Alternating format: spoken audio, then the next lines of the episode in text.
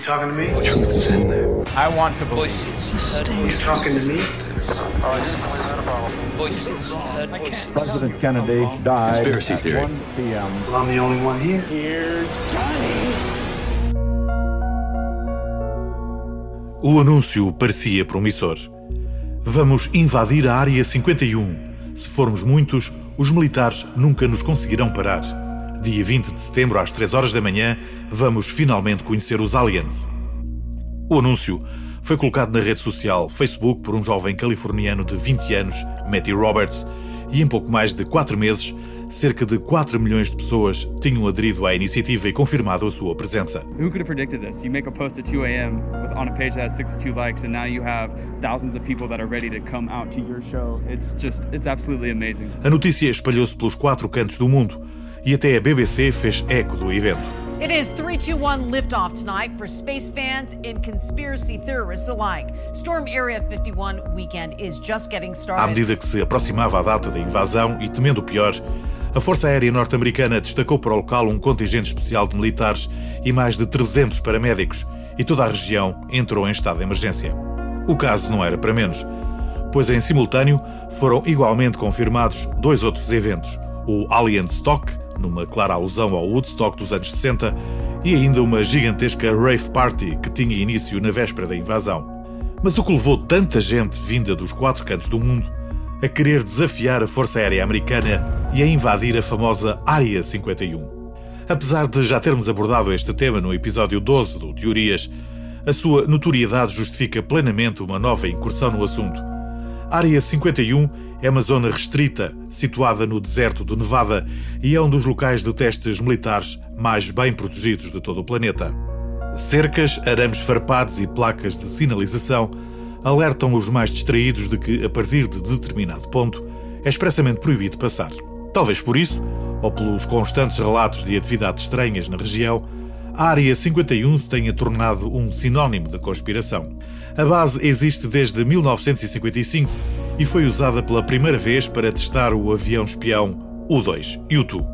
A partir da década de 70, espalharam-se as notícias que ali se realizavam autópsias secretas a extraterrestres e que toda a zona era como que uma gigantesca garagem que abrigava discos voadores oriundos de vários pontos da galáxia. Na verdade, e desde a sua origem até aos dias de hoje, os Estados Unidos usam a área estrategicamente para desenvolver aviões de última geração e sistemas de armamento avançados. Até aos dias de hoje, o governo norte-americano não confirma nem desmente as várias teorias que existem sobre o local, o que aumenta o número de conspirações. Entre as hipóteses está de que os aliens e os objetos voadores não identificados encontrados aqui na Terra seriam levados para a base a fim de serem estudados. Os que acreditam que os reptilianos são uma raça extraterrestre que habita o nosso planeta há longos anos sabem perfeitamente onde se situa a sua sede. Na Área 51, claro. É lá que se planeiam as táticas que conduzem à concretização da tão falada Nova Ordem Mundial, a qual, como é bom de ver, é financiada pela família Rothschild. Outra das teorias largamente divulgada é de que criaturas extraterrestres estão cativas no local e são submetidas a exames pelo governo americano.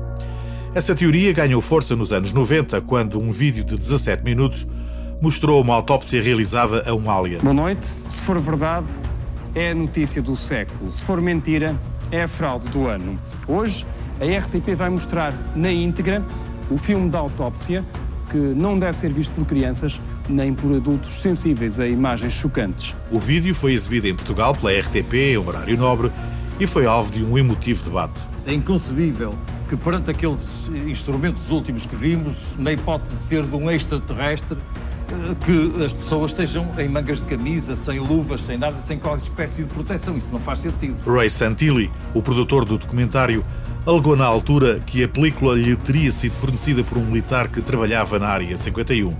Anos mais tarde, o mesmo produtor admitiu que tudo não passara de um embuste e que o suposto alien tinha sido fabricado por um artista plástico. No entanto, e apesar dos desmentidos, há quem acredite e defenda que a base secreta é a sede de laboratórios onde se realizam pesquisas conjuntas entre aliens e humanos com o intuito de se criarem uma nova raça híbrida. Mas a Área 51 também parece ser uma sucursal de Hollywood, pois para muitos teóricos da conspiração foi mesmo lá que Stanley Kubrick filmou a verdadeira chegada do homem à Lua. Mas há mais. O projeto Cyrus, que supostamente tem como objetivo o controle climático, estaria a ser desenvolvido na Área 51, tal como os famosos helicópteros negros, veículos utilizados pelos militares americanos em missões que têm como objetivo despejar produtos tóxicos em áreas suburbanas de nações inimigas dos Estados Unidos. Um dos responsáveis pela disseminação da ideia de que os aliens vivem na base é o físico Bob Lazar, que em 1989 afirmou à imprensa que tinha trabalhado na área 51 e que no local se fazia engenharia reversiva em discos voadores. O caso ficou famoso e existe mesmo um documentário na Netflix com o nome Bob Lazar, Área 51 e Discos Voadores. Quem parece não se importar com toda esta polémica é o Comércio Local. Um site especializado em passeios turísticos oferece excursões diárias por 205 dólares. Não garantem é que se consiga entrar. Ah, e quanto à tal invasão, o resultado final saltou-se por pouco mais de 500 pessoas, as quais, como é óbvio, preferiram comprar algumas recordações a terem que arriscar a vida se ultrapassassem de facto a zona de segurança.